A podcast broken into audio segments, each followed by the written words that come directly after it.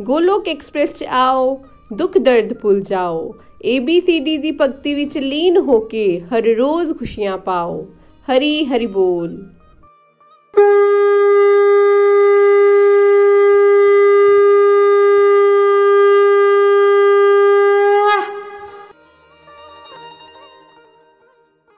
ਹਰੀ ਹਰੀ ਬੋਲ। ਮੇਰਾ ਨਾਮ ਨੀਰਜ ਮਹਾਜਨ ਹੈ। ਮੈਂ ਅੰਮ੍ਰਿਤਸਰ ਦੀ ਰਹਿਣ ਵਾਲੀ ਹਾਂ। ਵੈਸੇ ਤਾਂ ਮੈਂ ਪਠਾਨਕੋਟ ਦੀ ਹਾਂ। ਮੇਰਾ ਵਿਆਹ ਅੰਮ੍ਰਿਤਸਰ 'ਚ ਹੋਇਆ ਹੈ। ਮੈਂ ਆਪਣੇ ਪਤੀ, ਦੋਨੋਂ ਬੱਚਿਆਂ ਤੇ ਸੱਸ ਸਸੁਰ ਨਾਲ ਇੱਕ ਸਾਂਝੇ ਪਰਿਵਾਰ 'ਚ ਰਹਿੰਦੀ ਹਾਂ। ਮੇਰਾ ਪਾਲਣ ਪੋਸ਼ਣ ਇੱਕ ਧਾਰਮਿਕ ਵਿਚਾਰਾਂ ਵਾਲੇ ਪਰਿਵਾਰ 'ਚ ਹੋਇਆ। ਮੇਰੀ ਦਾਦੀ ਨੇ ਗੁਰੂ ਦੀਕਸ਼ਾ ਲੈ ਰੱਖੀ ਸੀ। ਇਸ ਕਰਕੇ ਮੇਰਾ ਪਰਿਵਾਰ ਬੜਾ ਹੀ ਧਾਰਮਿਕ ਸੀ। ਕਿੰਜ ਸਮੇਂ ਬੀਤ ਗਿਆ ਪਤਾ ਹੀ ਨਹੀਂ ਚੱਲਿਆ ਤੇ ਜਦੋਂ ਮੇਰਾ ਵਿਆਹ ਹੋ ਗਿਆ ਤਾਂ ਮੈਂ ਇੱਕ ਨਵੇਂ ਪਰਿਵਾਰ 'ਚ ਆ ਗਈ। ਇੱਥੇ ਆ ਕੇ ਮੈਂ ਦੇਖਿਆ ਇੱਧਰ ਦੇ ਪਰਿਵਾਰ ਦੇ ਸਾਰੇ ਲੋਕ ਸਵੇਰੇ ਉੱਠ ਕੇ ਨਹਾਉਂਦੇ, ਧੋਂਦੇ, ਮੰਦਿਰ ਮਾਥਾ ਟੇਕਦੇ ਜੋ ਜਗਾਉਂਦੇ ਤਾਂ ਮੈਂ ਵੀ ਐਸੀ ਦਿਨਚਾਰਿਆ ਨੂੰ ਆਪਣੀ ਜ਼ਿੰਦਗੀ ਵਿੱਚ ਸ਼ਾਮਿਲ ਕਰ ਲਿਆ। ਹੁਣ ਮੈਂ ਤੁਹਾਨੂੰ ਦੱਸਣਾ ਚਾਹਾਂਗੀ ਕਿ ਮੈਂ ਗੋਲਕ ਐਕਸਪ੍ਰੈਸ ਨਾਲ ਕਿਵੇਂ ਜੁੜੀ। ਮੈਂ ਆਰਤੀ ਜੀ ਦੇ ਮਾਧਿਅਮ ਨਾਲ ਗੋਲਕ ਐਕਸਪ੍ਰੈਸ ਨਾਲ ਜੁੜੀ। ਆਰਤੀ ਜੀ ਮੇਰੀ ਛੋਟੀ ਭੈਣ ਅਤੇ ਪੱਕੀ ਸਹੇਲੀ ਹਨ। ਉਹ ਦੇਹਰਾਦੂਨ ਵਿੱਚ ਰਹਿੰਦੀ ਹੈ। ਉਹਨਾਂ ਦਿਨਾਂ ਦੀ ਗੱਲ ਹੈ ਜਦੋਂ ਗੋਲਕ ਐਕਸਪ੍ਰੈਸ ਦੇ ਸੀਨੀਅਰ ਮੈਂਟਰ ਨੀਤਿਕਾ ਜੀ ਦਾ ਵਿਆਹ ਦੇਹਰਾਦੂਨ ਵਿੱਚ ਹੋਇਆ। ਨੀਤਿਕਾ ਜੀ ਮੇਰੀ ਬੁਆ ਦੀ ਕੁੜੀ ਹੈ। ਤੇ ਜਦੋਂ ਉਹ ਆਰਤੀ ਜੀ ਨਾਲ ਮਿਲੇ ਤੇ ਉਹਨਾਂ ਨੇ ਉਹਨਾਂ ਨੂੰ ਦੱਸਿਆ ਕਿ ਉਹ ਵੀ ਗੋਲਕ ਐਕਸਪ੍ਰੈਸ ਨਾਲ ਜੁੜ ਕੇ ਭਾਗਵਤ ਗੀਤਾ, ਜੈਸੇ ਗ੍ਰੰਥ ਨੂੰ ਪੜਨ ਇਸ ਤਰ੍ਹਾਂ ਆਰਤੀ ਜੀ ਨੇ ਵੀ ਨੀਤਿਕਾ ਜੀ ਨਾਲ ਜੁੜ ਕੇ ਭਾਗਵਤ ਗੀਤਾ ਨੂੰ ਪੜਨਾ ਸਟਾਰਟ ਕਰ ਦਿੱਤਾ। ਅਤੇ ਜਦੋਂ ਵੀ ਮੇਰੀ ਆਰਤੀ ਜੀ ਨਾਲ ਗੱਲ ਹੁੰਦੀ ਤਾਂ ਮੈਨੂੰ ਉਹ ਹਰ ਵਾਰ ਕਹਿੰਦੀ ਕਿ ਤੂੰ ਵੀ ਗੋਲਕ ਐਕਸਪ੍ਰੈਸ ਨਾਲ ਜੁੜ ਕੇ ਇਸ ਮਹਾਨ ਗ੍ਰੰਥ ਭਾਗਵਤ ਗੀਤਾ ਨੂੰ ਪੜ੍ਹਨਾ ਸਟਾਰਟ ਕਰ ਦੇ। ਤੇ ਮੈਂ ਹਰ ਵੇਲੇ ਟਾਲਮ ਟੋਲ ਹੀ ਕਰਦੀ ਰਹਿੰਦੀ ਸੀ।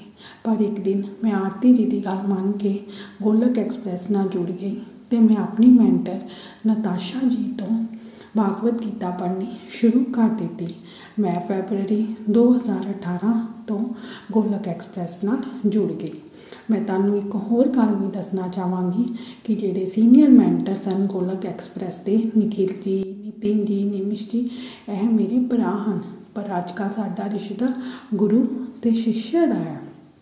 ਹੁਣ ਮੈਂ ਤੁਹਾਨੂੰ ਇਹ ਵੀ ਦੱਸਣਾ ਚਾਹਾਂਗੀ ਕਿ ਮੈਂ ਗੋਲਕ ਐਕਸਪ੍ਰੈਸ ਨਾਲ ਕਿਉਂ ਜੁੜੀ?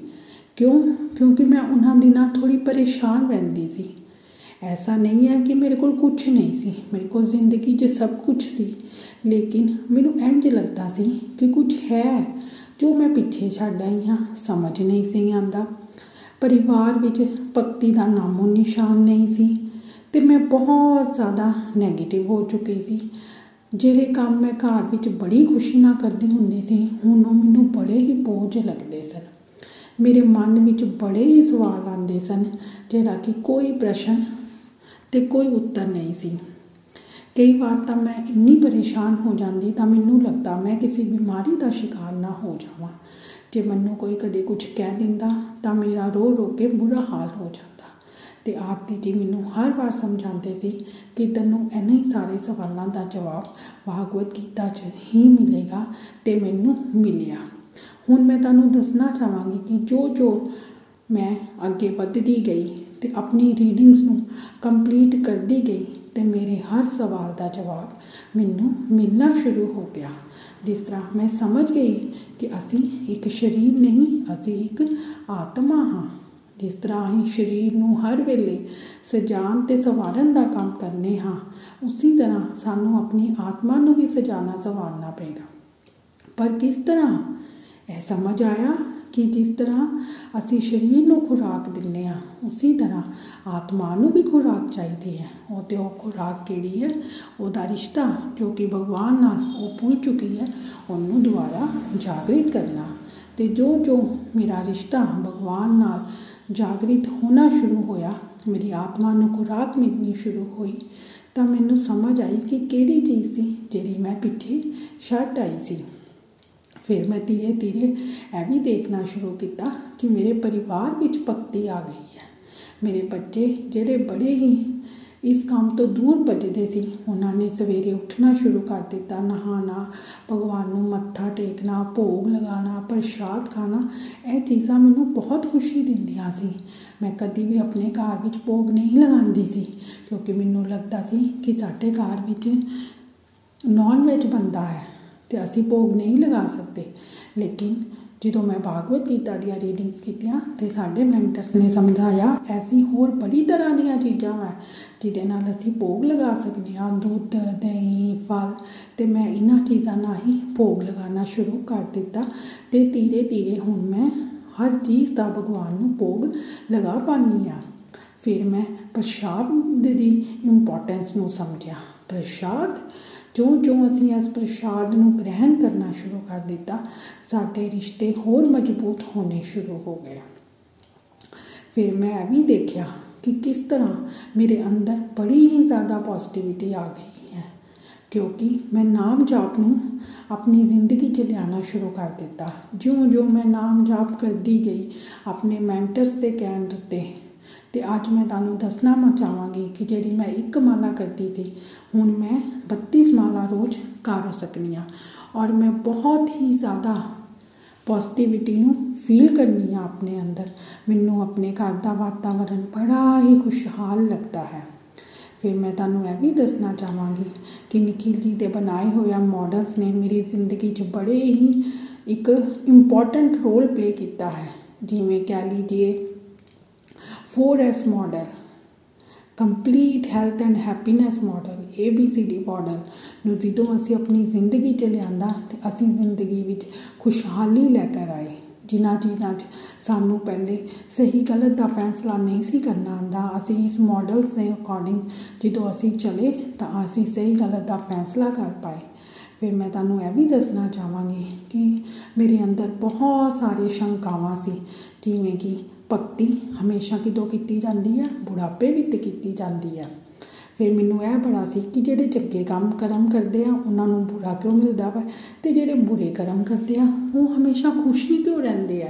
ਉਹਨਾਂ ਨੂੰ ਕਿਉਂ ਚੰਗਾ ਚੰਗਾ ਮਿਲਦਾ ਹੈ? ਐਫੋ ਜੇ ਬੜੀ ਹੀ ਜ਼ਿਆਦਾ ਸ਼ੰਕਾਵਾਂ ਮੇਰੀਆਂ ਕਿੰਨੇ ਦੂਰ ਕੀਤੀਆਂ।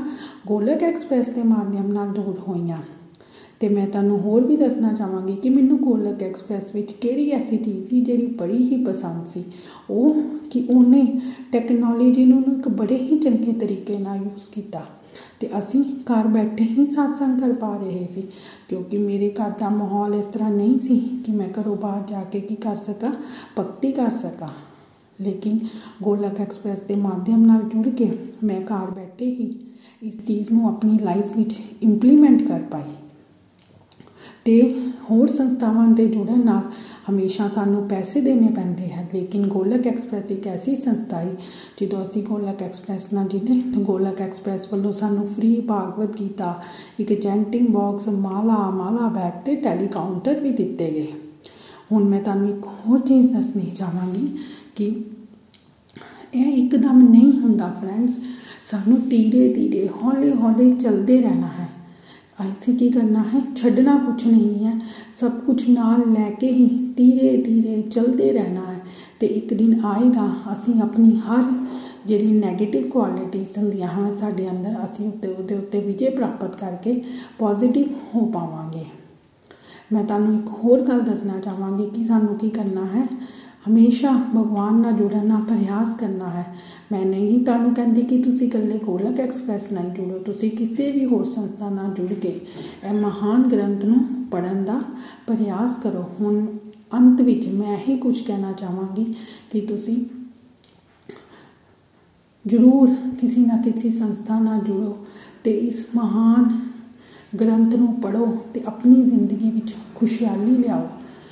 ਨਾਲ ਮੈਂ ਆਪਣੇ ਮੈਂਟਰਸ ਨਿਤਿਨ ਜੀ ਨikhil ਜੀ ਪ੍ਰੀਤੀ ਜੀ ਨਿਮਿਸ਼ ਜੀ ਰੇਨੂ ਜੀ ਨਤਾਸ਼ਾ ਜੀ ਇਹਨਾਂ ਸਭ ਨੂੰ ਧੰਨਵਾਦ ਕਰਨਾ ਚਾਹਾਂਗੀ ਜਿਸ ਦੇ ਮਾਧਿਅਮ ਨਾਲ ਮੈਂ ਆਪਣਾ ਜਿਹੜਾ ਕਨੈਕਸ਼ਨ ਹੈ ਭਗਵਾਨ ਨਾਲ ਬੜਾ ਹੀ ਸਟਰੋਂਗ ਬਣਾ ਪਾਈ ਲੇਕਿਨ ਮੈਂ ਧੀਰੇ ਧੀਰੇ ਬਾਰ-ਬਾਰ ਇੱਕੋ ਗੱਲ ਕਵਾਂਗੀ ਅਸੀਂ ਹੌਲੇ-ਹੌਲੇ ਇਸ ਪਾਸੇ ਤੁਰਦੇ ਰਹਿਣਾ ਹੈ हरे कृष्ण हरे कृष्ण कृष्ण कृष्ण हरे हरे हरे राम हरे राम राम राम हरे हरे ਗੋਲੋਕ ਐਕਸਪ੍ਰੈਸ ਦੇ ਨਾਲ ਜੁੜਨ ਲਈ ਤੁਸੀਂ ਸਾਡੇ ਈਮੇਲ ਐਡਰੈਸ info@golokexpress.org ਦੇ ਰਾਹੀਂ ਸੰਪਰਕ ਕਰ ਸਕਦੇ ਹੋ ਜਾਂ ਸਾਡੇ WhatsApp ਜਾਂ ਟੈਲੀਗ੍ਰਾਮ ਨੰਬਰ 7018026821 ਨਾਲ ਵੀ ਜੁੜ ਸਕਦੇ ਹੋ। ਤੁਸੀਂ ਸਾਡੇ ਨਾਲ ਫੇਸਬੁੱਕ ਪੇਜ ਜਾਂ YouTube ਚੈਨਲ ਦੇ ਰਾਹੀਂ ਵੀ ਜੁੜ ਸਕਦੇ ਹੋ। ਹਰੀ ਹਰੀ ਬੋਲ।